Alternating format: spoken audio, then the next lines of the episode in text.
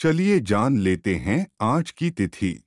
आज है 17 मई, सन 2021 दिन है सोमवार, तिथि है पंचमी। पंचमी तिथि आज दिन में ग्यारह बजकर चौंतीस मिनट तक रहेगी। इसके बाद षष्ठी तिथि आरंभ होगी।